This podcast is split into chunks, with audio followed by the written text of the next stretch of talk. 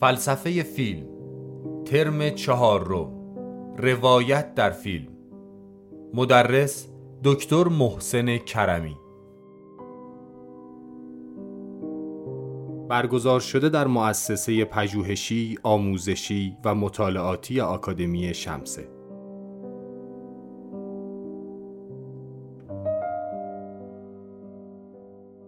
ارزم به حضورتون که همونجور که در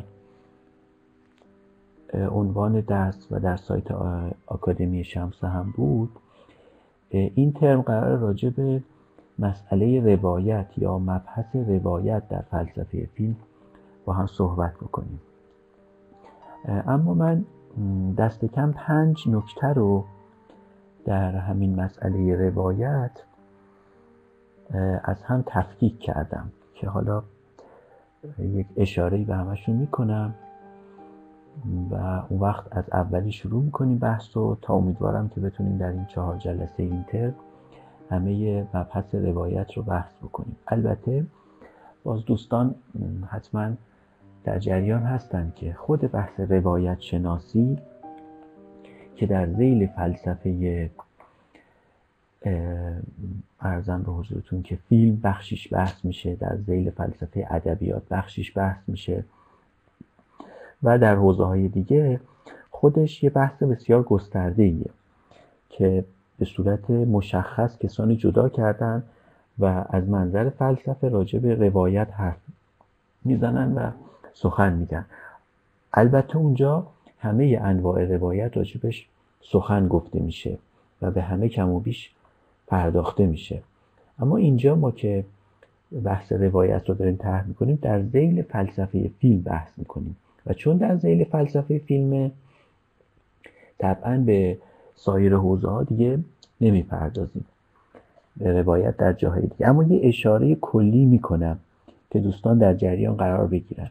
اینا عرض کردم بگم از این بابت که بدونید خود بحث روایت شناسی هیته گسترده ایه و حتی مباحث فلسفه روایت در زیل فلسفه فیلم هم که من در این تر عرض می‌کنم در این چهار جلسه خدمتتون اینو هم واقعیت اینه که به نحو فشرده و اجمالی میگم. رؤوس مطلب رو و طبعا دوستان خودشون می‌تونن مراجعه کنن.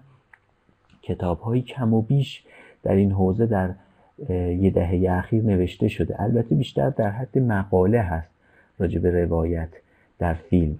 معمولا کمتر کتاب مشخص نوشته میشه. معمولا مقاله است چون هیته اونقدر هنوز بزرگی نشده. ولی مباحثش خیلی جذابه و خیلی هم عمیق خب من پنج مبحث رو که که عرض کرده بودم در زیل فلسفه فیلم می‌خوام بگم.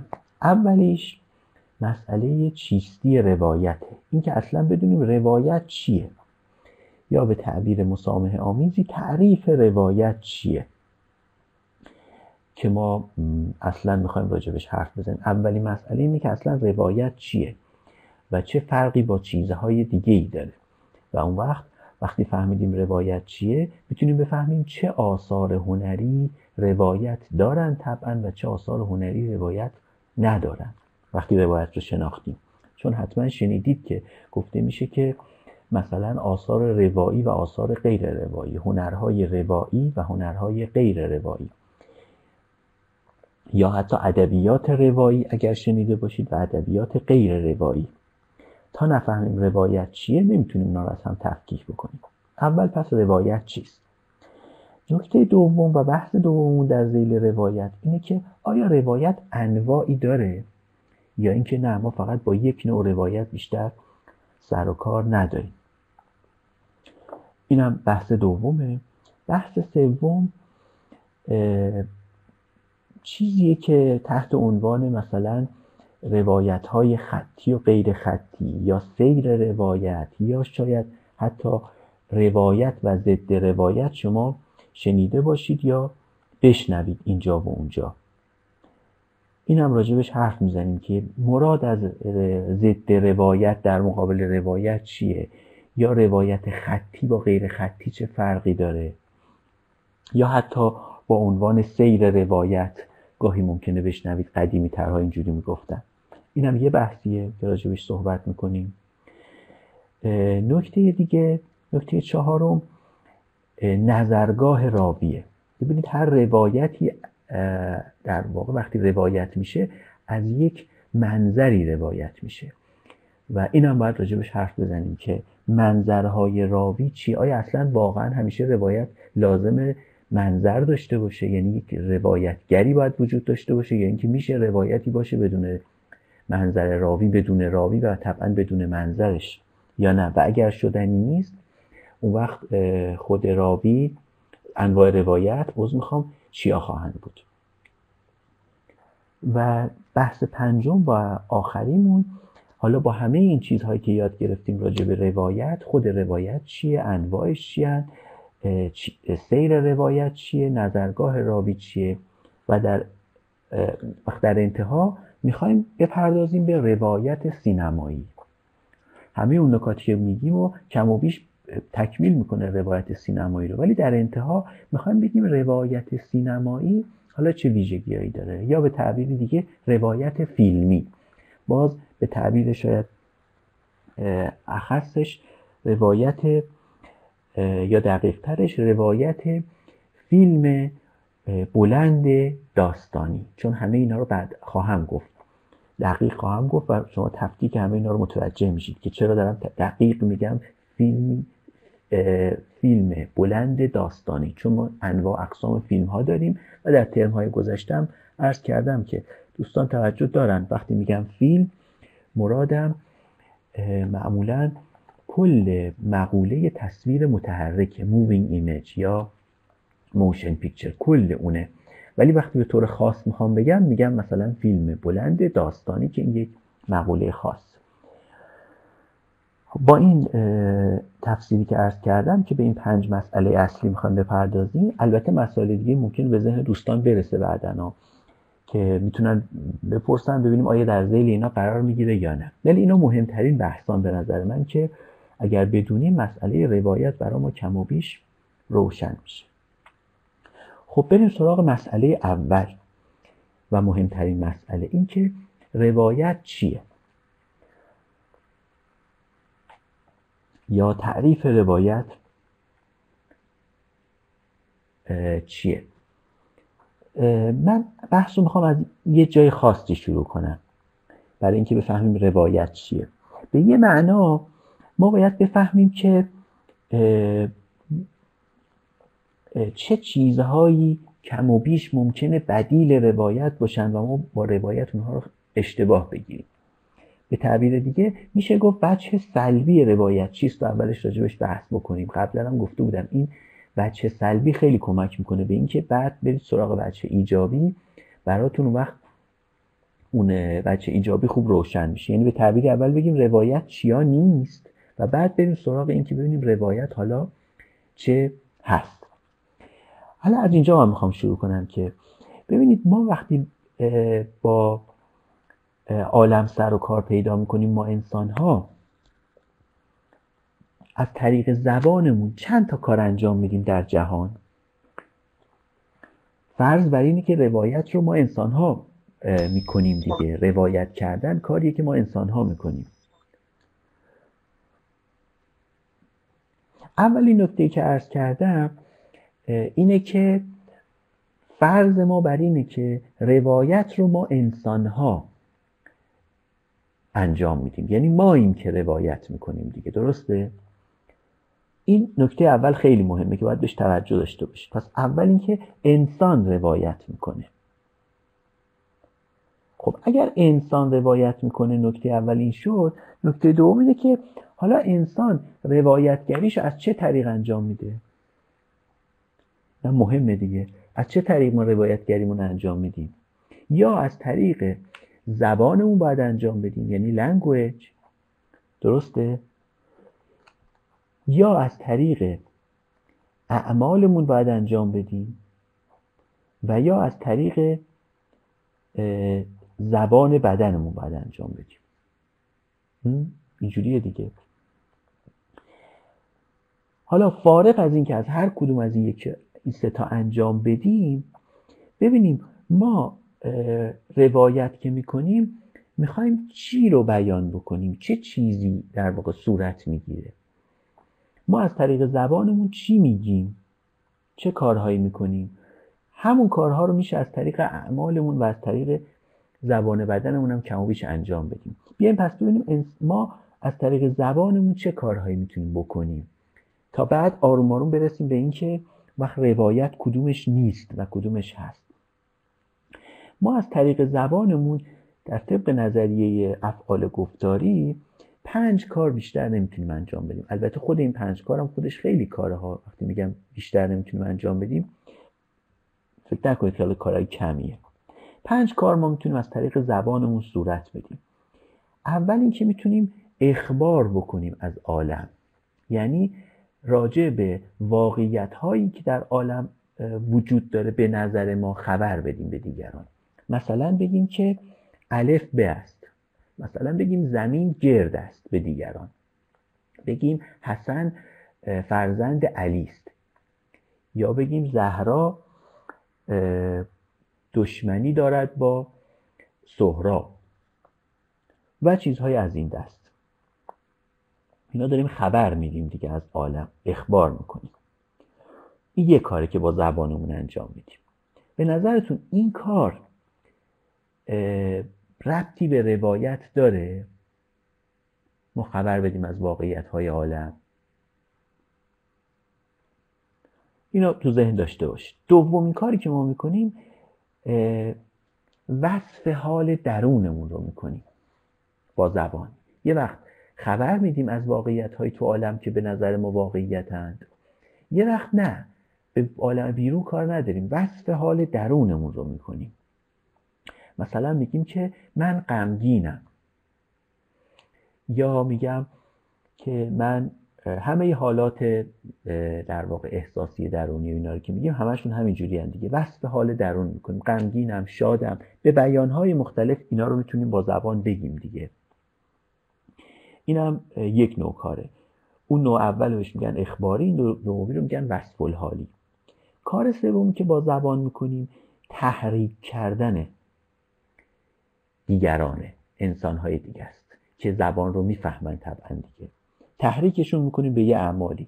مثلا درخواست می‌کنیم از کسی مثلا توبیخش می‌کنیم مثلا فریاد به سرش می‌زنیم. هر کاری که کسی رو تحریک کنه به انجام یه کاری همه اینها از طریق زبان اینا همشون در واقع به تعبیر میشه گفت کارهایی که تحریکی هند. پس یه دسته کارهایی که از طریق زبان ما می‌کنیم کارهایی که اخبار می‌کنیم یعنی خبر میدیم یعنی گزارش می‌کنیم واقعیت های عالم رو یه وقت وصف حال درون خودمون رو می‌کنیم میگیم غمگینم شادم و امثال و زالک یا عاشقم یا نمی‌دونم فارغم یا ناامیدم یه وقت با زبان دیگران رو تحریک می‌کنیم به یه کاری به یه چیزی تحریکشون می‌کنیم. مثلا سوال می‌پرسیم. خود سوال پرسیدنم جز کارهاییه که از مقوله تحریکه. وقتی سوال از کسی می‌پرسیم کسی رو تحریک می‌کنیم به یه کاری دیگه. به چه کاری؟ به اینکه جواب بده به سوال ما.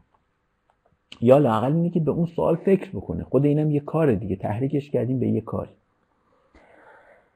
یه نوع کار, کار چهارم که می‌کنیم با زبانمون بهش میگن کارهای افعال التزامی.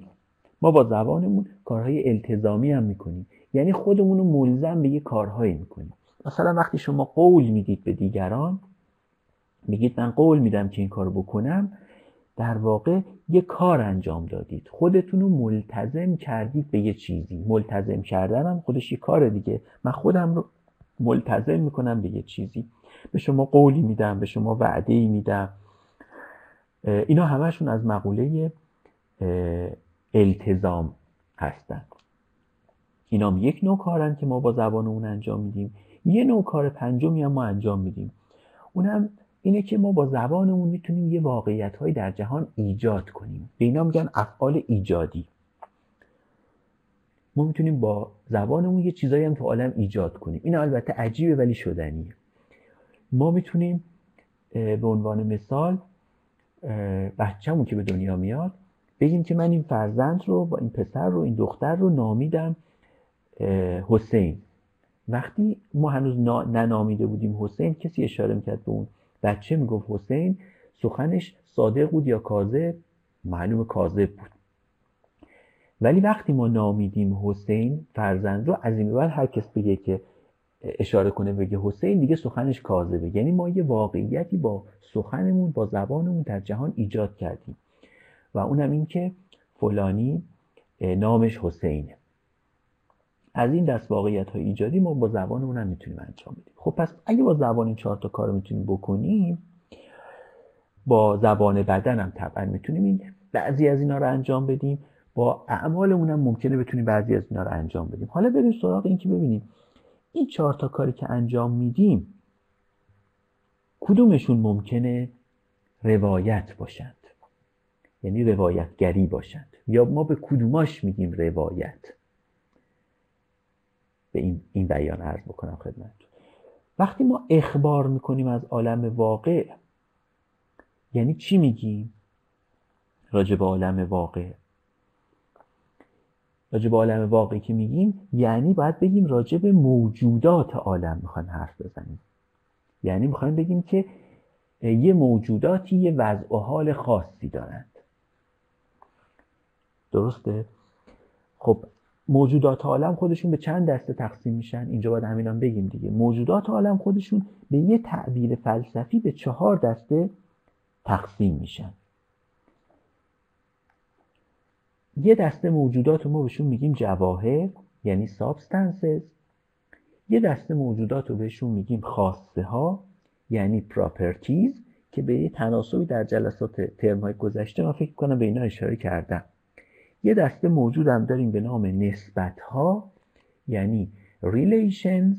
و یه دسته موجود هم داریم به نام رویدادها یا ایونت خب جوهرها فقط به صورت تیتروار تعریفشون رو عرض می‌کنم. دیگه هیچ روشون توقف نمی‌کنیم. جوهرها اون دست از موجودات عالمن که وقتی می‌خوایم به سراغشون بریم یا بهشون اشاره کنیم نیازی نیست به چیزی جز خودشون اشاره بکنیم یا نیازی نیست به سراغ چیزی جز خودشون بریم. به اینا میگن جوهر. میز و لپتاپ و خود من و شما و خورشید و زمین و همه اینها جوهرن. چون وقتی می‌خواید اشاره کنید بهشون نیازی نیست به چیز دیگه جز خودشون اشاره کنید. خاصه ها موجوداتی هستند که وقتی می‌خواید به سراغشون برید یا بهشون اشاره بکنید چاره ای ندارید جز اینکه به سراغ چیزی برید که این خواسته ها خواسته اون چیزند. مثل رنگ مثل شکل. خب شما اگه بخواید به رنگ آبی اشاره کنید هیچ وقت رنگ آبی خودش به تنهایی تو عالم وجود نداره. رنگ سبز رنگ زرد همه رنگ ها و همیشه شما مجبورید به یه چیزی اشاره کنید که رنگ زرد خاصه یا به تعبیر مسامحه آمیزی ویژگی اون شی باشه. چون در ترمای گذشته عرض کرده بودم که ویژگی با خاصه با هم فرق داره. حالا ولی فعلا اینجا برای ما اهمیت نداره. می‌تونید ویژگی هم بهش بگید. پس خواسته ها یا ویژگی ها یا کیفیات اینا همه اسمای مختلفی برای همین موجود، موجودات نوع دوم. اینا موجوداتی هستند که همیشه وقتی می‌خواید به سراغشون برید باید به یه موجود دیگه اشاره بکنید یا سراغ یه موجود دیگه ای برید که این خواسته ها یا کیفیت ها یا ویژگی ها ویژگی اون موجود باشن. مثلا رنگ قهوه‌ای رو در نظر بگیرید. شما اگه بخواید رنگ قهوه‌ای تو عالم رو بهش اشاره کنید هیچ وقت به خودش نمی‌تونید اشاره کنید. همیشه باید به چیزی اشاره کنید که اون چیز مثلا جوهر اون جوهر واجد رنگ قهوه‌ای باشه. مثلا به میز کنار دستتون باید اشاره بکنید. اشاره کنید به میز. بعد وقت طرف می‌پرسه منظورت از این که اشاره کردی خود میزه یا چیز دیگه شما میگید نه رنگ قهوه‌ای این میز رو دارم میگم. میگه آها پس فهمیدم مراد یکی از کیفیات این میزه. خود میز جوهر وقت واجد کیفیاتی یا خاصه هایی خاصه ها موجودات نوع دوم موجودات نوع سوم نسبت ها هستند یا relation ها خب relation ها اون دست از موجودات عالمن که شما وقتی می‌خواید به سراغشون برید نه فقط یه موجود دیگه بلکه پای دو تا موجود دیگه لااقل به میان کشیده میشه. تو خاصه ها باید یه جوهری می بود که این رنگ قهوه‌ای خواسته اون باشه ویژگی اون باشه. در نسبت ها لاقل باید دو تا موجود در میان باشه تا ما بتونیم از نسبت حرف بزنیم. چرا؟ چون نسبت همیشه نسبت میان لاقل دو تا موجوده دیگه. مثلا فاصله. شما هیچ وقت نمی‌تونید از فاصله حرف بزنید. مگر اینکه معلوم بشه فاصله چی تا چی یا کجا تا کجا. میشه گفت که فاصله بعد وقت معلوم نشه فاصله کجا تا کجا یا چی با چی و ما بتونیم داد سخن بدیم راجع به فاصله امکان نداره. همیشه فاصله ها رو ما باید بگیم فاصله کجا تا کجا. درسته؟ یا بحث دوری. میگیم دوری هم خودش یه نسبته. اما دوری یه نسبت پیچیده تری از فاصله است. فاصله همیشه بین دو چیزه. مثل فاصله میز با دیوار فاصله تهران با مشهد فاصله لندن با نیویورک. اما دوری نه فقط دو چیز بلکه پای سه چیز لاقل به میان کشیده میشه.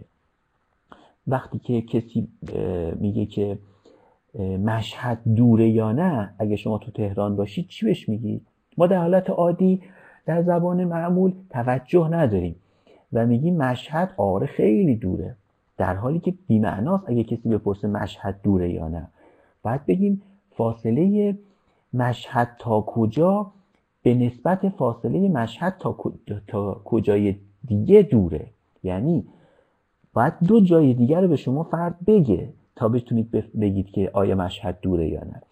باید بگه مثلا فاصله مشهد تا تهران آیا دورتره تا فاصله مشهد تا مثلا سبزوار اگر نه فاصله مشهد تا تهران که نمیشه بگیم دوره یا نزدیکه که. یه فاصله یه مقداری فاصله داره. دور اینجا معنا نداره. بعد بگیم فاصله تهران تا مشهد به نسبت فاصله تهران تا سبزوار وقت میگیم تهران تا مشهد دورتره. اینا نسبت ها هستن ولی نسبت ها یه نوع دومی هم دارن. نسبت ها همیشه هم بیرونی نیستند عینی و objective نیستن. نسبت ها ذهنی و subjective هم می‌تونن باشن. عشق. عشق هم یه نسبته. اگه کسی بگی من عاشقم شما چی ازش می‌پرسی؟ اولین چیزی که به ذهنتون می‌رسه اینه که عاشق کی هستی؟ درسته؟ ممکنه به زبونم حالا نگید ولی همیشه چیزی که به ذهنتون می‌رسه اینه که عاشق کیه. چون معنا نداره. کسی بگی من عاشقم ولی بگیم عاشق کی؟ بگی عاشق هیچ فقط عاشقم. عشق چون خاصه نیست ویژگی نیست که کسی بگه که مثل اینکه کسی بگه من تشنمه. تشنگی خاصه است. درسته؟ خواسته یه انسانه که حال تشنگی داره. ولی عاشقی خواسته نیست که عاشقی نسبته. نسبتیه که فرد در درونش با کسی برقرار کرده.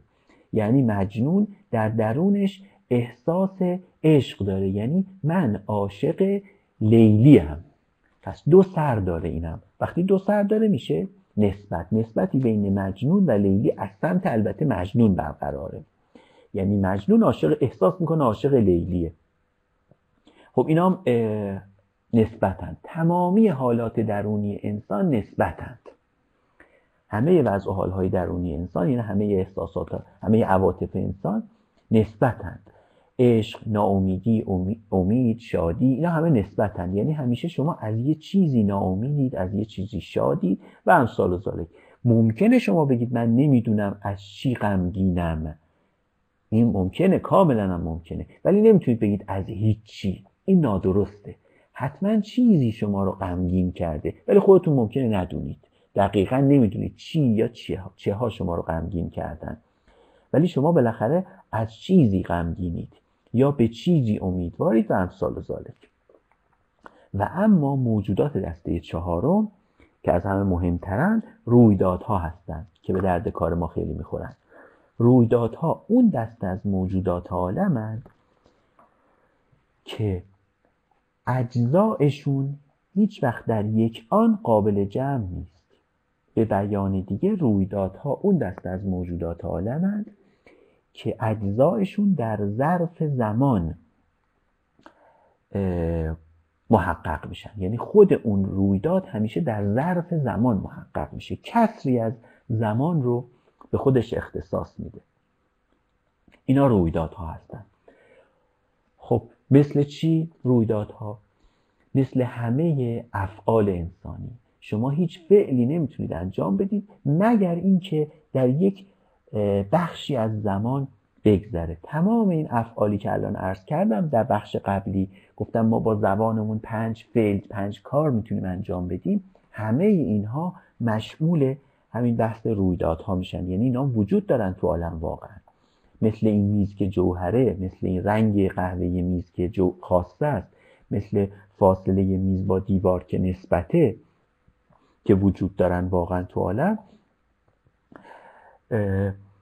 اون اعمال اعمالی که عرض کردم یعنی اخبار کردن و گزارش کردن از یک پدیده های تو عالم وصف حال درون کردن تحریک کردن دیگران از طریق زبان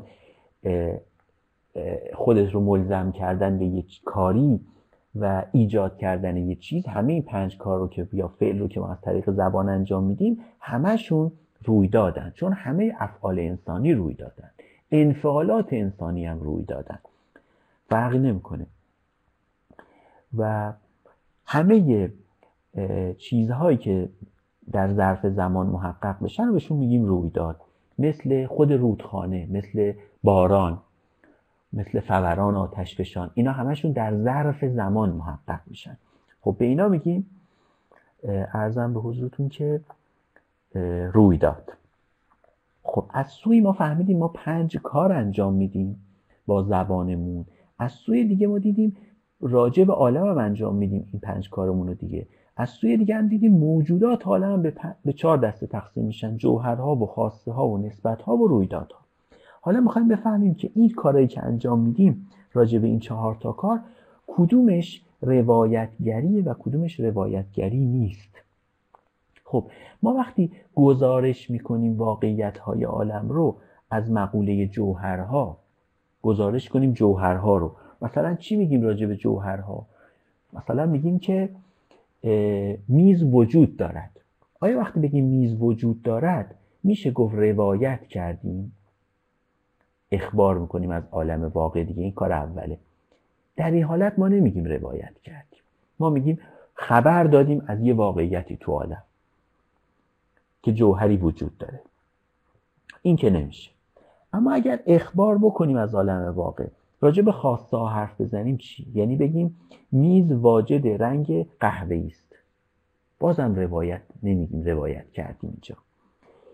یا اینکه یه کار سومی بکنیم. بگیم میز با دیوار ده سانتیمتر فاصله دارد. به اینم نمیشه گفت روایتگری. اما یه کار چهارم کردیم چی؟ و راجع به رویدادهای عالمی چیزایی گفتیم. گفتیم که احمد دست خود را بالا برد و با شدت بر صورت علی کوبید. یعنی یک رویدادی رو ازش خبر دادیم. گزارش کردیم اون رویداد رو. در این حالت چی؟ در این حالت به نظرتون روایتگری کردیم یا نه؟ به نظر می‌رسه که آره. اینجا دقیقا روایتگری صورت گرفته. پس متوجه میشیم که روایت با جوهرها سر و کار نداره. در بخش اخباری اخبار کردن فهمیدیم. با جوهرها سر و کار نداره. یعنی نه اینکه به هیچ وجه به جوهرها کار نداره. یعنی اینکه اخبار بکنیم که یه جوهری تو عالم وجود داره یعنی یه میزی یه صندلی چیزی این روایت ما بهش نمیگیم تو عالم انسانی. راجع به خواسته هم حرف بزنیم راجع به نسبت هم حرف بزنیم نه. فقط وقتی راجع به رویدادها خبر میدیم عرض به حضورتون که روایتگری می‌کنیم. حالا شما برید به تو عالم فیلم ها ببینید وقتی فیلم ها یا فیلمنامه ها برای شما روایتگری می‌کنن آیا همین کار که الان گفتم رو نمی‌کنن؟ یعنی یه بخشی از کارشون آیا همین نیست؟ توی فیلمنامه شما می‌خونید که مثلا روز خارجی مطب دکتر. بعد چی می نویسن تو فیلمنامه که متن روایی فیلمنامه میگه که پزشک پشت میزش می نشیند از کشوی میز مثلا دفترچه نسخه ها را در می آورد خب این کارهایی که پزشک داره می‌کنه اینا چی هند؟ کارن دیگه. و جوهر نیستن خواسته نیستن نسبت نیستن رویدادند این که میشینه پشت میز یه فعل انجام داده. گفتم همه یه فعل ها روی دادن. باز دست می‌کنه تو کشو یه چیزی برمیداره و بعد رو می‌کنه به بیمار و میگه ممکنه لباستون رو بالا بزنید. می‌خوام فشار خونتون رو بگیرم. و بیمار میگه که دست راستم رو بگیرم یا دست چپم اون فرقی نمی‌کنه اون پاسخش رو میده. تمام اینها دارن فعل صورت میدن و فعل ها از مقوله روی دادن. و شما در متن فیلمنامه اینا رو می‌نویسید. این اخبار. وصف الحال چی؟ وصف حال درون بکنیم چی؟ آیا وصف حال درون کردن روایته چون اولیه رو که فهمیدیم. بخشی از روایت فهمیدیم گزارش می‌کنیم رویدادهایی رو توی عالم. اگه گزارش کنید رویدادهایی رو میشه روایتگری. اما وصف حال درون هم یه کار بود ما انجام می‌دادیم. اگه وصف حال درونتون رو شما بکنید آیا اینجا روایتگری میشه بهش گفت یا نه؟ مثلا کسی بگه من غمگینم. بگه که ناامیدم. در انتهای چاه تنهایی در خودم فرو نشستم.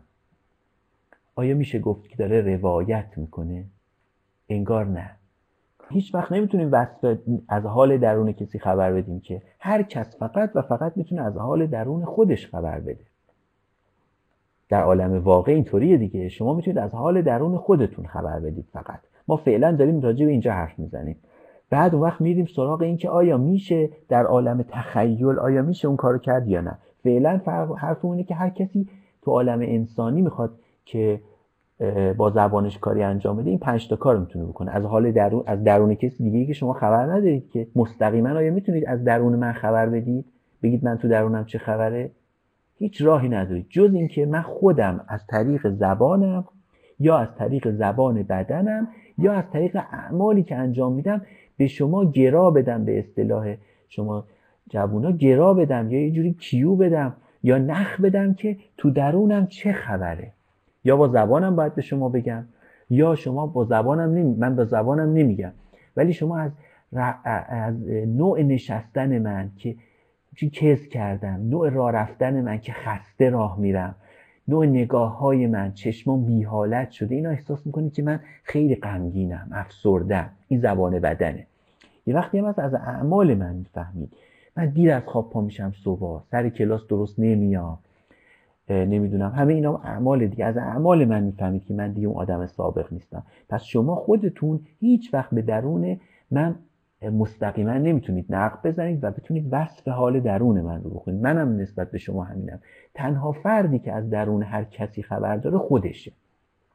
دیگران فقط از طرقی که عرض کردم فقط این سه طریقی که الان گفتم یا زبان یا, یا اعمال یا زبان بدن می‌تونن به درون من راه پیدا بکنن. پس وصف حال درون خودمون رو می‌کنیم ما. حالا وصف حال درون که می‌کنیم سوال این بود که آیا این روایته به نظر نمی‌رسه روایت باشه؟ ما وقتی میگیم غمگینم در واقع داریم یک حال درونیمون رو برای دیگران وصف می‌کنیم فقط. وصف حال درون هم جوهری رو راجبش حرف نمی‌زنیم چون جوهر نیست حال درون همونجور که گفتم.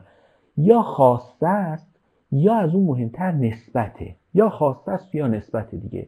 مثلا من میگم عاشقم. یا شما متوجه میشید که از بیان من من میگم فارغم یا عاشقم. اگر بگم عاشقم یعنی حال درون من حال عاشقیه که خودش یک نسبته اونجور که قبلا راجبش حرف زده بودیم. یعنی من درون در درونم حال اینو دارم که نسبت به کسی تو عالم یا کسانی عشق دارم. محبت دارم. یا وقتی میگم من نفرت در درونم هست یعنی من از کسانی یا کسی بدم میاد بیزارم ازش. خب حال درون رو هر وقت شما وصف بکنید توصیف حال درون ممکنه به هنری انجامه و بسیاری از آثار هنری اینجوری هن. مثلا آثار تقزلی. همه قزل ها کم و بیش اینطوری دیگه. قزل ها به وصف حال درون می‌پردازن. یه بخش مهمی از کارشون اینه. یه بخش دیگه کارشون به قول خودشون مضمون پردازیش. قزل سرایان میگن ما مضمون پردازی می‌کنیم. یه مزامین رو می‌پردازیم بهشون می‌پردازیم می‌پردازیم. خب وصف حال درون کردن گویی انگار اخبار انگار روایت پردازی نیست. بریم سراغ کار سومی که ما با زبانمون انجام میدیم تحریک کردن. ما اگر دیگران رو تحریک بکنیم به کاری یعنی از کسی بخوایم سوالی بپرسیم آیا خود این کار روایتگریه؟ این انگار از اوناست که خیلی روشنه که نیست. ما از کسی می‌خوایم که سوالی می‌پرسیم یا بر سر کسی مثلا فریادی می‌زنیم که فلان کار رو بکن یا توصیه می‌کنیم امر می‌کنیم نهی می‌کنیم انذار تبشیر تمام اینها از مقوله افعال تحریکی هن. اینا رو هیچ کدوم معلوم خیلی روشن که ما بهشون روایتگری نمیگیم. این هم دسته سوم. دسته چهارم افعال التزامی بودند. من میگم به شما قول می‌دهم که فردا فلان کتاب رو براتون بیارم. آیا ما به این میگیم روایتگری تو عالم انسانی؟ این هم نمیگیم بهش. خیلی واضحه. و کار پنجم که با زبان انجام می‌دیدیم فعل یا کار ایجادیه. با زبانمون یه چیزی ایجاد می‌کنیم. وقتی کسی میگه که فرزندم را حسن نامیدم آیا خود این روایتگریه؟ اینم به نظرم خیلی روشنه که اینم نیست. فقط اولی و دومی رو ممکنه شما با هم اشتباه بکنید. یعنی افعال اخباری و افعال وصف حالی ممکنه یه مقدار بحث داشته باشن. اخباری رو که مطمئن شدیم یعنی هر وقت ما خبر میدیم یا گزارش می‌کنیم رویدادهای عالم رو اینجا میشه گفت روایتگری داریم می‌کنیم. اما وصف حال درون چون وصف حال درون بود و حال درون بود اینجا هم فعلا ما بهش روایت نمید خب اجمالا حالا رسیدیم به چی؟ اجمالا رسیدیم به این که ما از طریق زبان هر وقت رویدادهای عالم رو خبر دادیم ازش یا اخبار کردیم میشه گفت روایتگری کردیم. درسته؟ روایت کردیم. اما خود روایت حالا اگه اینو بگیم روایت چیه؟ یا همون نریتیو؟ مشهورترین تعریفی که از نریتیو یا روایت میگن اینه که میگن روایت مجموعه از رویدادها رویدادهای به هم پیوسته است. روایت مجموعه از رویدادهای به هم پیوسته است.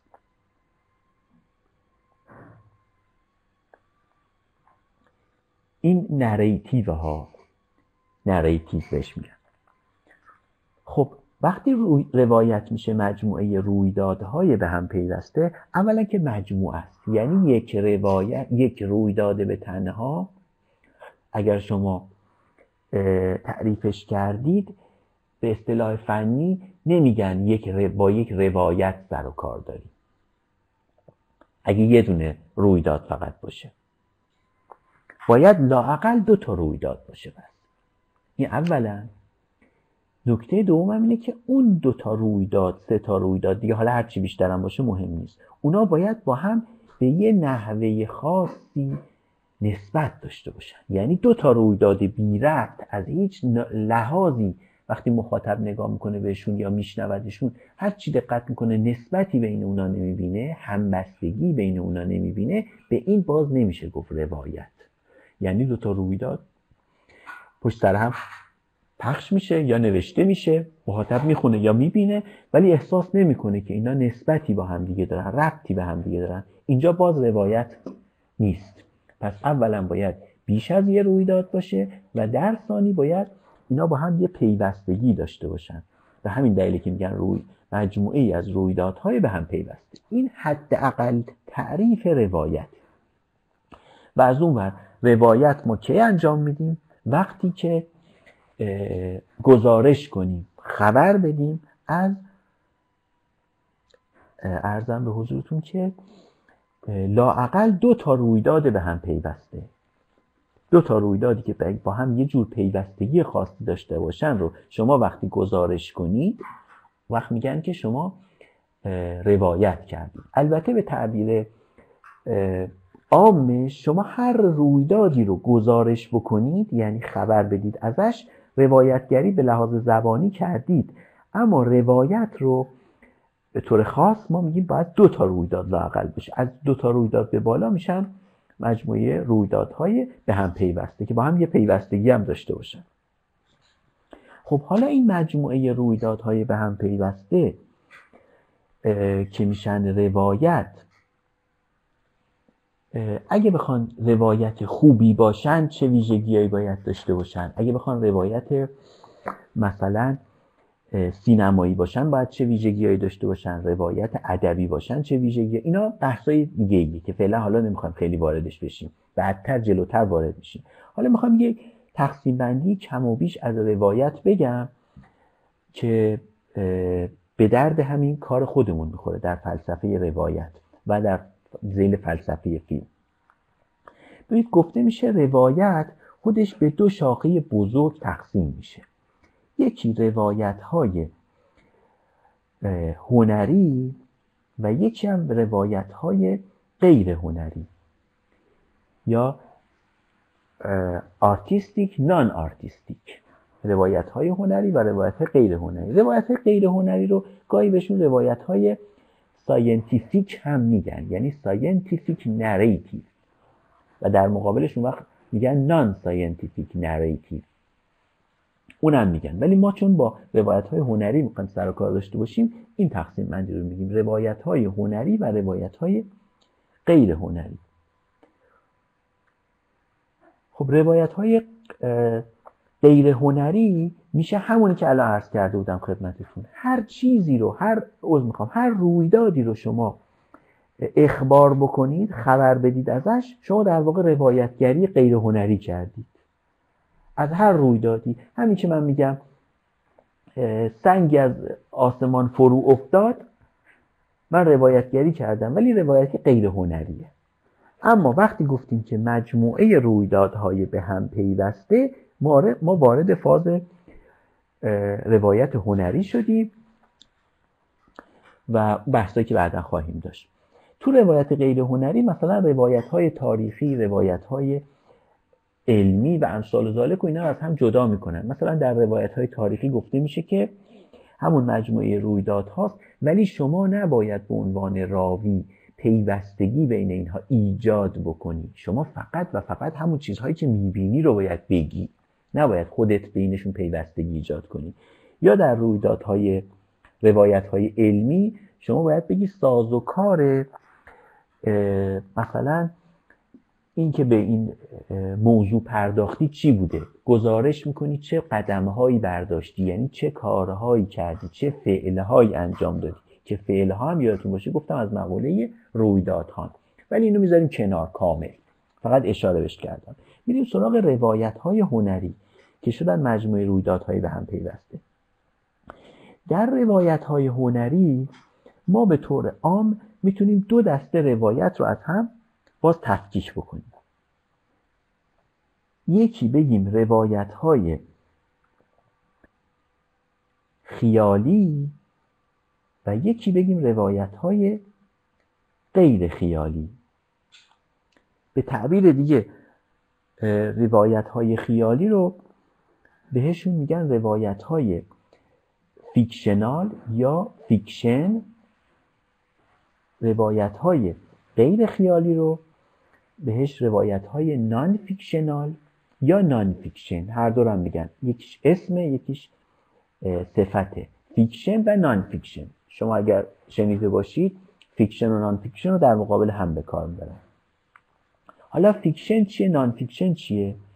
شما اگر یه مجموعه رویدادهای به هم پیوسته ای رو روایت کنید اخبار کنید خبر بدید راجع بهش برای کسی ولی اون مجموعه رویدادهای به هم پیوسته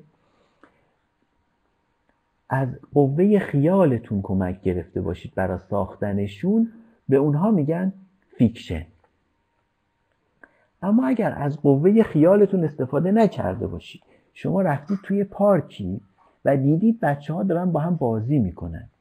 و از خود بازی پنج تا بچه دختر و پسر کوچیک که با هم بازی می‌کنن شروع کردید روایت کردن تعریف کردن به اصطلاح یا نقل کردن. اینا تعابیر دیگه که ما به کار می‌بریم دیگه. نقل کردن رویدادهایی که اونجا صورت می‌گیره یعنی کارهایی که بچه ها انجام میدن اعمالی که انجام میدن. فعلها و چه بسا انفعالاتی که می‌بینید اونجا اونا رو شروع می‌کنید روایت کردن و میگید اول این کارو کرد اون این کارو کرد این اونو هل داد وقتی خورد زمین به گریه افتاد. کسی به گریه که میفته فعل نیست اونجا انفعاله. فعل وقتی که کننده کار منم انفعال وقتی که کننده کار دیگریه و اثرش بر منه و من دست خودم نیست. من وقتی کسی سیلی مثلا به صورتم می‌زنه نمی‌تونه نمی‌تونم یه کاری کنم صورتم سرخ نشه. اینکه صورتم سرخ میشه این انفعال منه. ولی اینم در ظرف زمان داره محقق میشه. درسته؟ پس اینم باز می‌تونید گزارش کنید. ببینید که این سیلی زد به صورت اون و اون صورتش آرام آرام سرخ شد. یا این موی اونو کشید و اون جیغش در اومد. اینطوری میگید دیگه معمولا. خب این میشه یک روایت غیر خیالی یا به اصطلاح روایت مستند هم بهش میگن. به این میگیم نانفیکشن یا روایت مستند. حالا بحث مهم توی روا... انواع روایت این دو تفکیک که کردیم روایت خیالی و روایت غیر خیالی fiction و non-fiction اینه که آیا ما fiction به معنای دقیق فلسفی اصلا تو عالم داریم؟ یا non-fiction به معنای دقیق فلسفی تو عالم داریم یا نداریم؟ به نظر شما کسی می‌تونه یه مجموعه رویدادهای به هم پیوسته از طریق قوه خیال خودش ببافه یا بسازه که کاملا همش خیالی باشه و هیچ چیزی از دنیای واقعی نگرفته باشه؟ همچین چیزی ممکنه. از اون ورش آیا non-fiction ها که ادعا میشه اینا non-fiction اند یعنی غیر خیالی اند آیا همچی چیزی ممکنه؟ یعنی شما می‌تونید رویدادهایی که تو عالم هستن رو صرفا گزارش بکنید و اینها خودشون با هم پیوستگی هم با هم داشته باشن و بشه گفت داریم یک روایت ساختیم یه روایت مستند. آیا روایت خیالی به معنای دقیقش و روایت مستند به معنای دقیقش داریم تو عالم اصلا؟ یا نه. این یکی از مهمترین سوالاست در اینجا. به نظر شما ها ممکنه که ما یک روایت خیالی بسازیم که به هیچ وجه از عالم واقع نگرفته باشیم. کلش خیالی باشه. ببینید ما در اینجا باید همیشه بین دو تا چیز از هم تمایز قائل بشیم. یه چیزی هست به نام تدائی معانی یا تدائی تصاویر خب؟ و یه چیز دیگه هست به نام دلالتگری. ببینید یه وقتی هست که متن شما تکسته یا متنه. وقتی تکسته یا متنه یعنی دلالت می‌کنه بر یه چیزی. خود متن دلالت می‌کنه بر چیزی. مثلا کلمه ایران وقتی روی تخته وایت بورد نوشته بشه در مقابل شما یا روی کتابی نوشته بشه خود این کلمه ایران تکسته. چرا؟ چون این کلمه همه کلمات تکستن. این کلمه دلالت می‌کنه بر یه چیزی بر یه مفهومی به نام ایران که در ذهن ما انسان ها هست. دلالت می‌کنه پس بر یه چیزی غیر از خودش. یعنی ما رو به چیزی بیرون از خودش ارجا میده. دالها اینجوری هن دیگه. دالها اموری هن در جهان که ما رو به چیزی بیرون از خودشون ارجا میدن. مثل کلمات در همه زبان ها دالند اما اموری هم هستن که غیر دالن مثلا میزی که جلوی من هست. این میز دال نیست. منو به چیزی غیر خودش ارجا نمیده. این دلالتگریه. دلالتگری رو خود اون پدیده انجام میده. یعنی در سازوکار خود پدیده هست. به این معنا که کسی اونو چون متنها یا دالها میگی متنن دیگه. متنها رو همیشه کسی ایجاد کرده. و اون کسی که اون دال و یا متن رو ایجاد کرده اونو به این نحو ایجاد کرده که دلالت کنه بر یه چیزی. خب؟ ولی شما همیشه باید دلالتگری رو با تداعی معانی با هم فرق بذارید بینش. من ممکنه به همین میزی که شما نگاه می‌کنید و شما رو به هیچ چیزی ظاهرا دلالت نمی‌کنه من نگاه کنم بگم چرا؟ منو داره دلالت می‌کنه. من میز رو که نگاه می‌کنم همیشه یاد دوران پشت کنکورم میفتم نمی‌دونم بیست و چند سال پیش این میزای کوتاه بود ما پشتش میشستیم. الان میزای خوب اومده و اینا.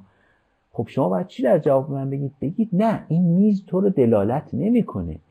ذهن توه ذهن توه که کدگذاری کرده برای خودش. این میز یاد اونجا میندازش. به این میگن تداعی معانی یا توی ادبیات یا تداعی تصاویر یا تداعی هر خاطرات یا هر چیز دیگه پس خیلی فرقه بین این که یه چیزی منو یاد یه چیز دیگه میندازه. اونجا در واقع اون شی کاره ای نیست.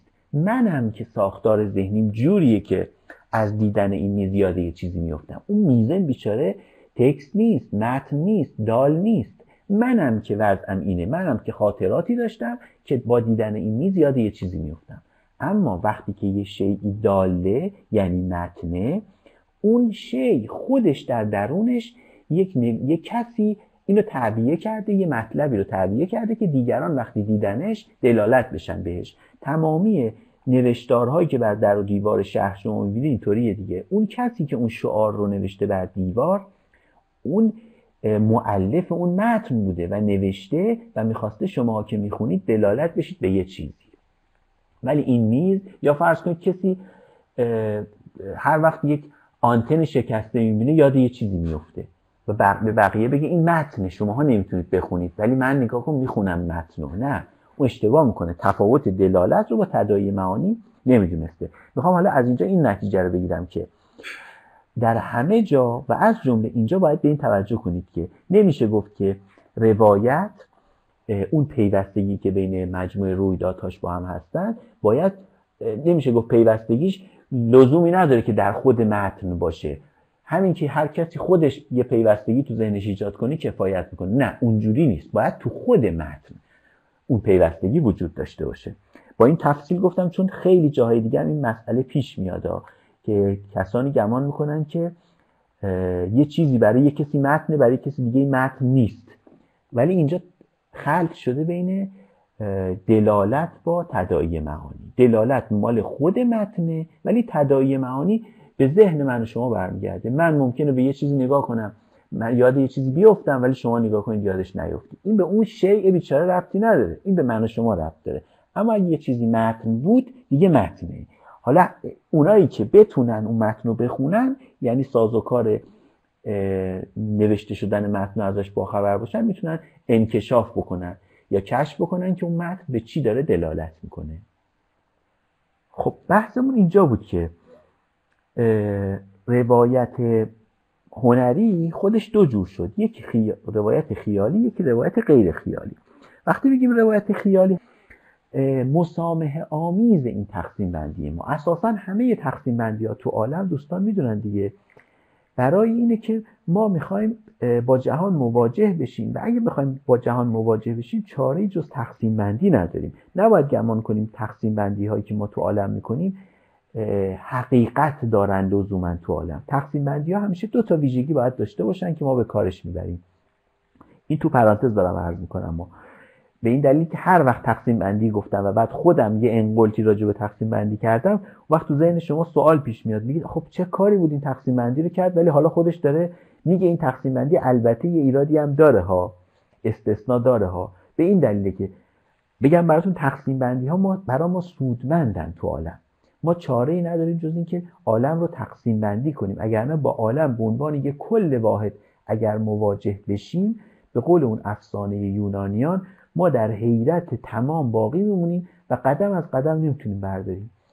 و انقدر متحیر میمونیم تا میمیریم. چون هیچ کاری نمی‌تونیم صورت بدیم. اگر جهان رو یک کل یک پارچه ببینیم اونجور که عرفا میگن ما جهان رو تقسیم می‌کنیم مدام تقسیم می‌کنیم تا بتونیم کار انجام بدیم. پس تقسیم بندی ها سودمندن برای ما. این ویژگی اولشونه ولی البته هر تقسیم بندی هم معنا نداره. یعنی تقسیم بندی ها اولا باید سودمند باشن و در ثانی باید منطق هم داشته باشن تا بشه گفت تقسیم بندیه اولا سودمند باشن و در ثانی منطق داشته باشن. البته کسانی گفتن باید بگیم اول منطق داشته باشن و در بیان تقسیم بندی هایی که منطق دارن حالا بعضیشون هم سودمندن بعضی هم سودمند نیستن. مثلا وقتی کسی میگه که جهان به دو دسته تقسیم میشه به دو بخش تقسیم میشه اموری که دالند و اموری که غیر دالند تقسیم بندی انجام داده که منطق که خیلی داره روشن کاملا. اموری که دالند و اموری که غیر دالند منطق داره. حالا آیا سودمندم هست؟ خب تو این بحثی که من الان کردم فهمید سودمندم هست. پس استفادهش می‌کنید. تا وقتی که بفهمید این تقسیم بندی یا سود نداره یا منطق نداره. اما یه وقتی هم هست که تقسیم بندی دیگه بهتون میگم منطق هم داره ولی سودمند نیست. مثلا میگیم من میگم تمام انسانهای جهان تقسیم میشن به دو دسته. یا انسانهای جهان موجوداتی هستن که انسانهایی هستن که تعداد موهاشون زیر صد تاست. یا انسانهایی هستن که تعداد موهاشون بالای صد تاست. خب زیر صد تا به صفر هم, صفر هم حساب میشه دیگه. یعنی صفر تعداد موهای بعد سرش باشه. خب این تقسیم بندی منطق داره. انسان های با, با تعداد موی سر بالای 100 تا و انسان های با تعداد موی سر زیر 100 تا. منطق داره ولی سودمند نیست اصلا. برای همین استفادهش نمی‌کنیم. اما گفتم این روایت های خیالی و غیر خیالی هیچ وقت کامل و دقیق نیستن. همیشه شما وقتی می‌خواید یه روایت خیالی بسازید از عالم واقع یه چیزهای زیادی رو می‌گیرید. شما تو روایتتون بالاخره یه انسانهایی رو می‌خواید روایت کنید یا یه حیواناتی رو می‌خواید بگید. هر چی هست بالاخره از عالم واقعی چیزهایی گرفته شده. فقط با قوه خیالتون یه دخل تصرف هایی در اونا می‌کنید. مثلا تفصیل و ترکیبشون می‌کنید. اینو میچسبونید به اون رو میچسبونید به این. مثلا اعمال انسانی رو نسبت می‌دید به حیوانات. در انیمیشن های اولیه اینجوری بود دیگه. هنوزم انیمیشن ها بخش عمده ایشون اینطوریه اعمال انسانی رو می‌کنید انتظار می‌کنید از عالم انسانی جدا می‌کنید از عالم انسانی می‌کنید از عالم انسانی میچسبونیدش به حیوانات. و می‌بینید حیوانات داره حرف می‌زنن با هم دوستی می‌کنن فوتبال بازی می‌کنن و کارهای دیگه. یا برخی ویژگی های حیوانات رو میارید میچسبونید به انسان ها انتظار می‌کنید از اونها جدا می‌کنید از اونها میارید میچسبونید به انسان ها یا برخی از ویژگی های اشیاء غیر انسانی غیر حیوانی رو حتی یه درختی رو مثلا ویژگی هایشو با ویژگی های انسانی با هم ترکیب کنید درختی که حرف می‌زنه راه میره مثلا. و همه این کارهایی که ما می‌کنیم اینا از عالم واقع چیزهایی می‌گیریم ولی با قوه خیالمون دخل تصرف هایی می‌کنیم برشون میچسبونیمشون به هم جدا می‌کنیم از هم کارهایی از این دست. پس روایت خیالی به معنای اینکه صد درصد همه چی از قوه خیال گرفته شده باشه امکان نداره. از اون ورشم روایت مستند یا غیر خیالی یا non-fiction هم به معنای دقیق کلمه امکان نداره. چرا؟ چون شما گفتیم که روایت مستند اینه که ما بتونیم یه مجموعه رویدادهایی رو روایت کنیم که واقعی هست. خب بله واقعی هستن. مثلا من مستندی می‌سازم راجع به تو حیات وحش راجع به حیات وحش راجع به مثلا زندگی دو تا پلنگ. خب من از خود پلنگ ها خود خوابیدنشون بیدار شدنشون دویدنشون شکار کردنشون و زاد و ولد کردنشون همه اینها فیلم تهیه می‌کنم. همه رو پخش می‌کنم. فیلم واقعی از خود واقعیت هاست اما آیا تمام اون 24 ساعتی که از اینا فیلم گرفتم و همه رو عینا نشون میدم؟ اگه همه رو نشون بدم شما اصلا حوصله دارید نگاه بکنید اینو؟ یا اینکه نه من از بین همه کارهایی که می‌کنه پلنگ در تمام 24 ساعت و چندین 24 ساعت فیلم های فراوانی آرشیو می‌کنم و از بین اون آرشیوم از بین اون متریال ها شروع می‌کنم به انتخاب و گزینش و برخی از رویدادها رو انتخاب می‌کنم و اون رویدادها رو به یه نحو خاصی پشت سر هم میچینم که یه نسبت و یه پیوستگی بینشون باشه و بعد شما وقتی نگاهش می‌کنید میگید آها این مستند بود روایت مستند بود. ولی واقعیت اینه که من در اون واقعیت ها دخالت کردم برخیش رو حذف کردم. بخش زیادشون رو حذف کردم و اینا رو پشت سر هم به یه نحوی چیدم که شما براتون جذاب باشه که نگاه بکنید. بگذریم از این که ما حتی نریشن هم یعنی گفتار روی تصویر و روی متن هم اضافه می‌کنیم. هم که دیگه اضافه شده است و دیگه تو عالم طبیعت که نیست که وقتی پلنگ داره فرض کنید غذا می‌خوره آیا گفتار روی متن طبیعت هست اینه که معلومه ما اضافه کردیم. از اون مهمتر خود رویداد رو شما همیشه مجبورید از یه جایی فیلم برداری کنید دیگه. دوربین رو هر کجا که بذارید شما دخل تصرف کردید در واقعیت های عالم دیگه. غیر از این نیست که شما دوربین رو هر کجا بذارید دخل تصرف کردید در واقعیت های عالم. جای دوربین. گذشته از جای دوربین چه لنزی انتخاب بکنید؟ آیا دوربینتون حرکت داره یا حرکت نداره؟ های لول یا لو لول نمی‌دونم. حرکت مجازی داره یا حرکت مکانیکی داره. تمام کارهایی که با دوربین صورت می‌گیره اینا همش دخل تصرفه در واقعیت های عالمه. اینجور نیست که فکر کنید دوربین اگه گذاشتین داریم واقعیت های عالم رو صرف می‌کنیم عینا واقعیت های عالم داره روایت میشه. دخل تصرف میشه. و از چه طریق دخل تصرف کنید قوه خیال هنریتون. اینتیویشن هنریتون به شما میگه کجا دوربین رو بذارم؟ زیباتره دیگه کادر بهتری داره دیگه اینجوریه. پس قوه خیالتون به تعبیری دخالت می‌کنه در مستند هم دخالت می‌کنه چاره ای هم نداری اما بحث اینه که حالا برگرد به همون تقسیم بندی. این تقسیم بندی برای ما سودمنده که میگیم هر وقت بخش اعظم کار بخش عمده روایت ما سرچشمه از قوه خیالمون گرفت ما به اون روایت میگیم روایت خیالی. اما اگر بخش عمده کار سرچشمه نگرفت از قوه خیالمون بلکه قوه خیال ما برای رفو کردن و پرداخت کردن اون رویدادهایی که ازشون فیلم گرفتیم کمکمون کردن که پیوستگی بین اون رویدادها ایجاد کنیم اون وقت ما می‌تونیم بگیم که با روایت مستند سر کار داریم. خب حالا می‌خوام یه اسمی هم برای هر کدوم این دوتا بگم. ما به روایت خیالی میگیم fiction. به روایت غیر خیالی چی بگیم non-fiction میگن. ولی به خود کل این دوتا رو هم چی بگیم یعنی اگه نخوایم وارد تقسیم بندیش بشیم و نگیم که روایتمون حالا خیالیه یا غیر خیالی به صورت عام وقتی میگیم تو عالم سینما چی میگیم؟ تو عالم سینما به صورت عام وقتی می‌خوان بگن که راجع به روایت حرف بزنن معمولا میگن قصه. البته درستش هم همینه به لحاظ فلسفی درستش اینه که بگن قصه. البته کسانی میگن داستان که خطاست. داستان ترجمه fiction ه. در زبان فارسی داستان یعنی روایت خیالی اصلا. از دستان و اینا میاد دیگه در زبان ادبیات قدیم. یعنی ساختگی بودن. fiction پس ترجمه داستانه. اما اگه بخوایم بگیم روایت هنری به معنای اینکه روایتی که تکلیفش هنوز روشن نیست که خیالیه یا غیر خیالیه. اسم عامش میشه قصه. مثلا میگه قصه فیلم چیه یا به تعبیر دیگه روایت فیلم چیه. پس این قصه در مقابل همون روایت هست که می‌گفتیم روایت هنری که می‌گفتیم. روایت هنریمون اعم از روایت fictional و non-fictional یعنی قصه فیلم هم می‌تونه fiction باشه می‌تونه non-fiction باشه. اگر fiction بود داستان اگه non-fiction بود که غیر داستانیه. یعنی کارم مستنده. ولی قصه داره یا به تعبیر دیگه روایت داره. نمی‌تونه بی روایت باشه این مستندم راجب خود خیال هم یه نکته ارز بکنم خدمتتون.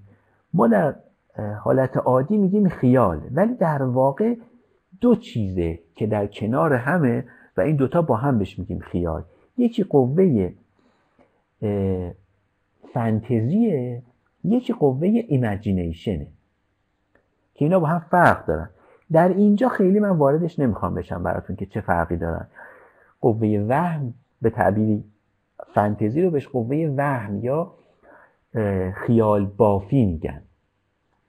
فانتزی قوه توهم یا خیال بافی imagination قوه تخیل یا خیال پردازی. به بیان دیگه هم میشه گفت به فانتزی توهم به imagination تخیل. خب حالا این رویدادهای روایت های عوض می‌خوام خیالی و غیر خیالی خودشون دو حالت باز می‌تونن باشن. چه روایت های خیالی و چه روایت های غیر خیالی. دوست دارم توی دفترتون یا چیزی که یادداشت می‌کنید به حالت تقسیم بندی درختی اینا رو بکشید که خیلی تو ذهنتون هم خوب جا بیفته. که بگید مثلا تو دفترتون اینجور نیستید روایت دو تا خط بکشید دو جور میشه توی هنری و غیر هنری. بعد هنریشو دوباره همینطور بگید خیالی و غیر خیالی داریم و بعد خود روایت ها چه خیالی و چه غیر خیالی هر دوشون. یه تقسیم بندی دوگانه ای هم دارن که میشه روایت های هنری خیالی خودش دو جوره یعنی خیالی نمایشی و خیالی غیر نمایشی. یعنی دراماتیک و نان دراماتیک یعنی روایتمون خیالی چه خیالی باشه چه غیر خیالی می‌تونه دراماتیک باشه می‌تونه غیر دراماتیک باشه. اینجا دراماتیک به معنای نمایشی دقیقا یعنی نمایش دادن. خب آیا روایت غیر نمایشی هم داریم؟ روایت خیالیه. اول بریم سراغ روایت های غیر خیالی.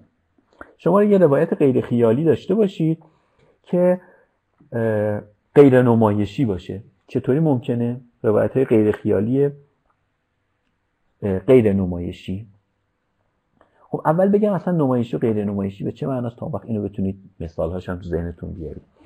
وقتی شما یک روایت خیالی یا غیر خیالی نوشتید اگر اینو نوشتید برای اینکه فقط مخاطبان رو بخونند اینو بهش میگن متن روایی غیر خیالی. ولی قرار نیست به نمایش در بیاد. مخاطب فقط می‌خونه خودش تو ذهنش در واقع اون رویدادها رو با خوندن متن شما تو ذهنش اونها رو برپا می‌کنه. از نو. مثلا سرگذشت هایی که می نویسن فرض کنید که سرگذشت میکلانج رو کسی می نویسه سرگذشت فلان کس رو می نویسه رومانی می نویسه رمان سرگذشت نامه این که می نویسه یه متن روایی و غیر خیالی هم هست. کم و بیش تلاش می‌کنه که دخالتش فقط به اندازه این باشه که این رویدادها پیوستگی با هم داشته باشن نه بیشتر. نه اینکه خود رویدادها رو هم خودش اضافه بکنه. ولی نوشته شده برای اینکه شما فقط بخونید. وقتی می‌خونید شما حالا تو ذهنتون خودتون اون رویدادها رو دوباره تو ذهنتون برپا می‌کنید و می‌بینید. اما یه وقتی هم هست که یه متن روایی نوشته میشه و روایی غیر خیالی هم هست. نوشته میشه اما برای اینکه این متن به نمایش در بیاد. یعنی جوری متن رو می نویسن که یک کسی به نام کارگردان اون متن رو باید به تصویر به تصویر متحرک تبدیلش بکنه. خب اینا با خیلی با هم فرق دارن. باید جوری شما یه وقت متن رو بنویسید که مخاطب خودش بتونه اون روایت ها رو اون روایت رو یعنی اون مجموع رویدادهایی به هم پیوسته رو تو ذهنش برپا بکنه. یه جور می نویسید مثل سرگذشت نامه ها اما یه وقتی هست که نه شما یه جوری باید بنویسید که یک کسی اینو بیاد تبدیل کنه به یه تصویر متحرکی به یه فیلمی. خب به کار به متن نوع اول میگن سرگذشت نامه مثلا فرض کنید. اما به متن نوع دوم دیگه نمیگن سرگذشت نامه. متن نوع دوم میگن چی؟ میگن فیلمنامه مستند. فیلمنامه مستند یا تصویرنامه مستند متنیه که در واقع روایت هنری غیر خیالیه ولی نوشته شده برای اینکه به نمایش در بیاد.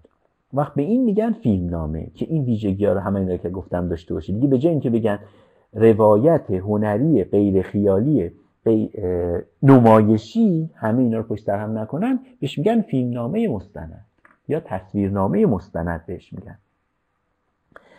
اما اگر که بریم سراغ روایت خیالیمون حالا چون خیالی هم عینا همین دوتا رو داره دیگه. حالا شما یه متنی نوشتید که روایت هنری خیالیه.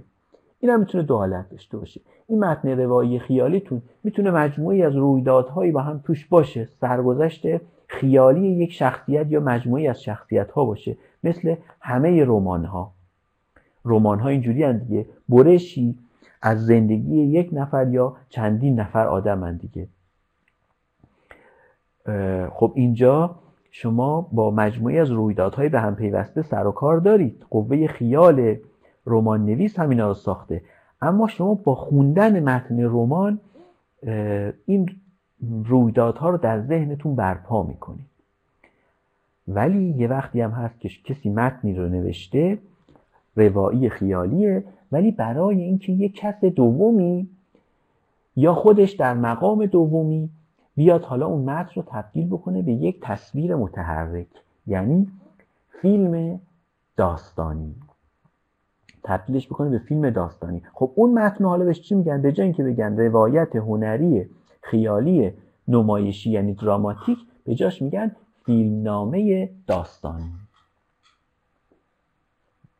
پس در نهایت ما رسیدیم به دو تا متن فیلمنامه مستند و فیلمنامه داستانی. فیلمنامه پس مستند یعنی یه متن ادبی در واقع فیلمنامه مستند. در عالم ادبیات قرار می‌گیره. ولی جز ادبیات رواییه. و روایتش هم غیر خیالیه و البته این روایت غیر خیالی غیر نمایشی هم هست. برای به نمایش در اومدنه. اما فیلمنامه داستانی یه متن روایی خیالیه ولی نمایشی هم هست.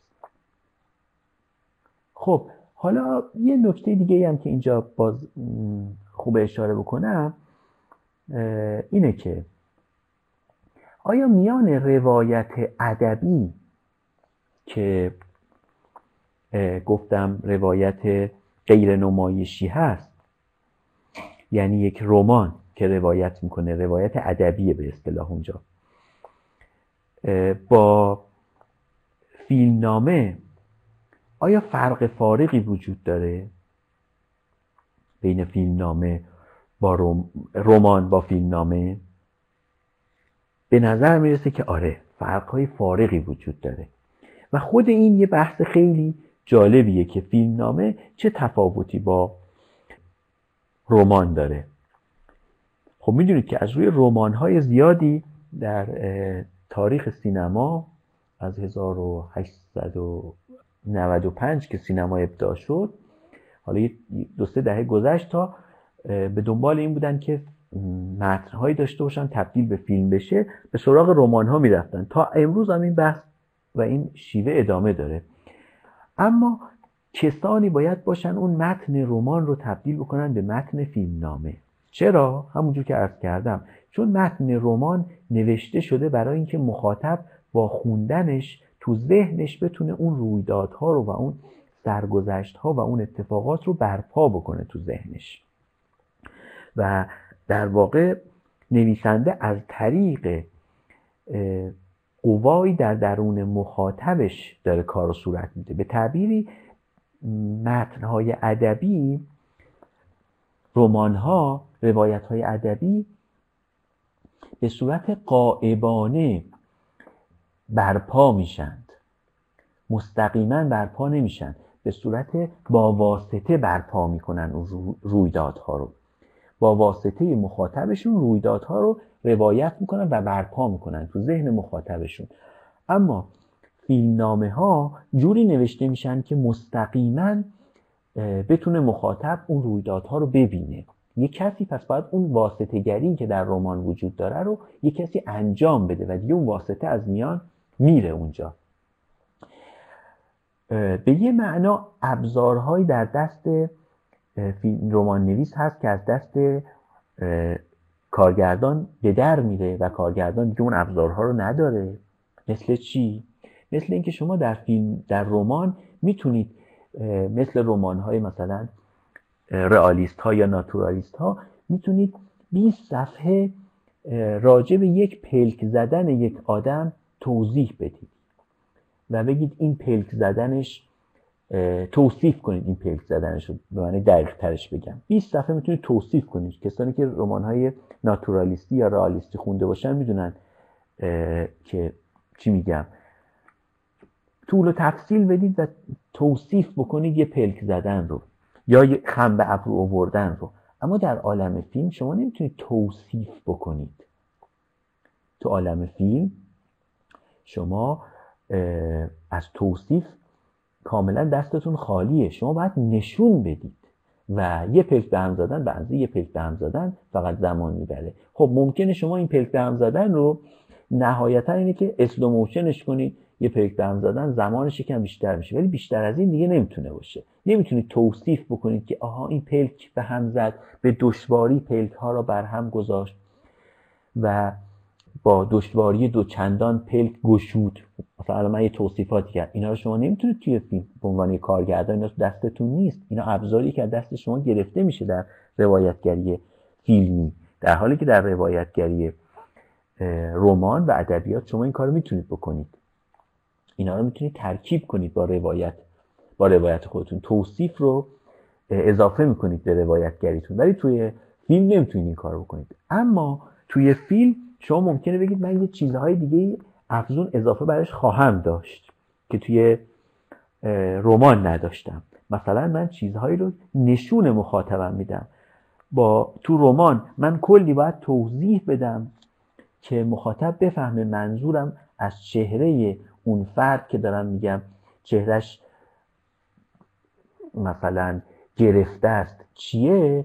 با اینکه توضیح بدم که چشماش اینجوریه نمی‌دونم لباش گوشهاش اومده پایین نمی‌دونم گونه هاش تکیده است. همه اینا که می‌خوام توضیح بدم با تصویر یک لحظه که نشون بدم پنج ثانیه مخاطب همه اون مطالبی که من می‌خواستم بگم اون می‌گیره. خب این امکان از یه سو از یه سو هم البته محدودیت. خود این بحث جالبیه که دوستانی که بخوام فیلم نام نویسی اقتباسی انجام بدن خیلی بهش می‌پردازن که اقتباس از مثلا متنهای رمان می‌کنن یا متنهای ادبی می‌کنن خیلی به این بحث می‌پردازن. که در همین حد فکر کنم کفایت می‌کنه. خب با این اوصافی که گفتیم فهمیدیم روایت تو عالم هنر وقتی میگیم مراد ازش چیه؟ پس شد مجموعه رویدادهای به هم پیوسته.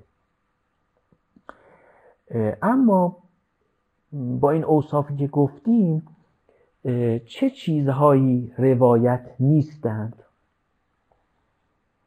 ما خیلی چیزها رو الان گذاشتیم بیرون. مثلا یکی از دوستانتون آقای گشتاسپی وقتی من یک چند وقتی پیش با هم صحبت می‌کردیم می‌گفتن که شعرها گفته میشه برخی روایت دارن برخی روایت ندارن. خب اینم بیایم راجبش حرف بزنیم با هم. اشعار کدومشون؟ کدوم دسته از اشعار قالب های شعری روایت دارن کدوم روایت ندارن به نظر شما ها این چند تا قالب مشهور رو راجبش حرف بزنیم. به نظرتون قزل ها که من مثال زده بودم که روایت ندارن خودم گفته بودم قطعه ها چی؟ آیا قطعه ها روایت دارند یا ندارند؟ آیا مصنوی ها روایت دارند یا ندارند یعنی مصنوی یک نوع رواییه اولا که همونطور که عرض کردم و شما اشاره کردید باید برید سراغ اون پنج کاری که ما از طریق زبان می‌کنیم ما در غزل ها کدومی که این پنج تا کار رو می‌کنیم؟ عموما شاعر وصف حال درون خودش رو می‌کنه. بخش عمده غزل این اصلا. می‌خواد حال خودش رو بگه. البته وقتی می‌خواد حال خودش رو بگه از تمثیل ها استفاده می‌کنه از خیلی چیزا استفاده می‌کنه.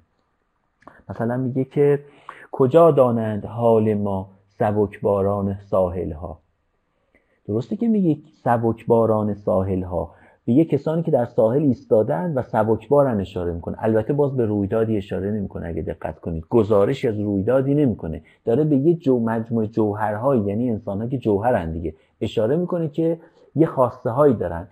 یعنی بار بارشون سبکه. سبکبار واقعا وایستن بغل ساحل. میگه من حال درونم می‌دونید جوریه مثل آدمایی هم که در درون در یه کشتی پرتلاطم تو دریا هم. حال درون من اینطوری. ببینید خودتون ببرید تو پوست من ببینید اگه توی کشتی باشید درونتون چه خبره؟ کشتی که یه تخت پاره هم تازه حالا کشتی هم نه یه تخت پاره روی موجهای دریاست. حال درونتون چجوریه تو همچین حالی اگه اونجا باشید؟ من اونجوریم و حالا که من اینجوریم میدونمم که اونایی که اون بیرون وایسادن رو ساحل آرام و هیچ مشکلی ندارن اونا حال ما رو نمی‌فهمن. خب دیگاه کنید می‌خواد حال درونش رو بکنه. پس اصل کار وصف حال درونه. البته گاهی تحریک هم می‌کنن غزل ها مثلا غزلی رو برای مخاطبانی می‌خونه می‌خواد مخاطبان تحریک بشن که عاشق بشن مثلا میگه عاشق شو ورنه روزی کار جهان سرایت. ناخوانده نقش مقصود از کارگاه هستی. خب این شما رو تحریک می‌کنه به یه کاری دیگه. تحریک میشید به اینکه عجب انگار اگه عاشق نشم نقش مقصود و این چیزی که باید تو عالم کاری که برای انسان ساخته شده قایت انسان یا کار کرده انسان انگار نخونده از این دنیا میریم. اینجا انگار غزل سرا داره تحریک می‌کنه ما رو. یه وقتی هم از التزامی البته تو غزل ها هست که میگه من این کارو خواهم کرد. اول غزل دیدی به شما میگه به تو نشون میدم که مثلا عشق چیه. تو خواهم گفت که عشق چیست. ولی خب البته ممکنه بعدتر هم نگفته باشه. ولی بالاخره التزام کرده دیگه. یعنی به خودش تعهد کرده که به تو میگم که عشق نشان خواهم داد که عشق چیست. یه وقتایی هم که ایجادی هم هست البته. یعنی یه واقعیت هم ایجاد می‌کنه. این هم هست. میگه مثلا این غزلمو تقدیم کردم به فلان کس. دیدید که حافظ خیلی از این کارا می‌کنه. غزل رو تقدیم می‌کنه به فلان کس. دیگه از این یه واقعیتی تو عالم ایجاد شده. البته گاهی در لابلای غزل یه روایتی به قول شما خورده روایتی هست. ولی به کل غزل که شما توجه می‌کنید یه مجموعه رویدادهای به هم پیوسته نمی‌بینید. اون وسط ها ممکنه گاهی یه روایت خیلی کوتاهی یا یه خورده روایتی. یا اگه بخوایم به معنی دقیقش بگیم اگر یک روی دادم باشه اون وسط دیگه باز روایت نمیشه به تعبیر هنریش که گفته بودیم. یه رویدادی رو فقط به خاطر اینکه بتونه تحریک بکنه کسی رو به یه رویدادی اشاره کرده. یا خواسته وصف حال درون خودش رو بگه به یه رویدادی اشاره کرده. این نمیشه گفت روایت. به همین دلیل که گفتیم روایت مجموعه رویدادهای به هم پیوسته است از سوی دیگه هم هست. شما اگر یک متن روایی مثلا یک رمان یا یک فیلم که حالا بحث ماست بیشتر از همه یه فیلم ببینید که در این فیلم چیزهایی باشه که به اون مجموعه روایت فیلم ربطی نداشته باشه. شما اونا رو چی میگید با خودتون؟ میگید اینا اضافه است. این فیلم به لحاظ روایی میگید مشکل داره. بعد بپرسن ازتون مشکلش چیه؟ میگید یه بخش های یه صحنه های یا یه سکانس های یا حتی یه پلان های در این فیلم بود که بی ربط بود یا اضافه بود اصلا نیازی نبود اینا باشه. پس این که روایت فقط مجموعه رویدادهای به هم پیوسته است برای ما خودش الگوه که بفهمیم اگر چیزهایی اضافه تر باشه اون روایت مشکل داره. یا از اون ور اصلا اون کلیت بحث مجموعه رویدادهای به هم پیوسته نیست. بلکه یه چیز دیگه ایه. مثلا مضمون پردازیه یا وصف حال درونیه که البته درش ممکنه گهگاه این بر اونور یک خورده روایتی یا حتی فقط برخی رویدادها هم این بر اونور وجود داشته باشه. این هم یه نکته دیگه. خب بحث بعدیمون انواع روایت بود که من اینجا اشاره کردم داخل همین چون دیدم می‌تونیم بهش برسیم. امروز اشاره کردم که انواع روایت رو. گفتم که روایت ها یا قصند یا داستانن اون روایتی که به ما مربوط میشه. روایت هایی که به طور عام که خیالی و غیر خیالیش روشن نشه بهش میگیم قصه. و اگه خیالی بود میگیم fiction یعنی داستان. اگه غیر خیالی بود بهش میگیم مستند. خب این قصه رو یه توضیح بدم که روشنتر شه ولی یه تقسیم دیگه هم که گفته بودم باز بگم.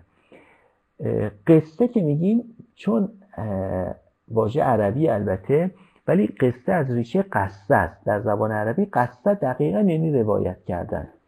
به همین دلیل هم می‌تونیم بگیم روایت هم می‌تونیم بگیم قصه اینو گفتم که ببینید قصه با داستان فرق داره. البته متاسفانه هم در عالم سینمای ما و هم در عالم ادبیات خیلی کم به خصوص در عالم سینما خیلی کم به این توجه شده که داستان با قصه خیلی با هم فرق دارن. اما خب شما چون فلسفه فیلم دارید می‌خونید دیگه طبعا اینو بهش توجه می‌کنید. تقسیم دیگه هم این بود که گفتم خود روایت ها یا قصه های خیالی و غیر خیالی خودشون به نمایشی و غیر نمایشی تقسیم میشه که از به حضورتون که بحث دیگه اون بود که عرض کردم خدمتتون.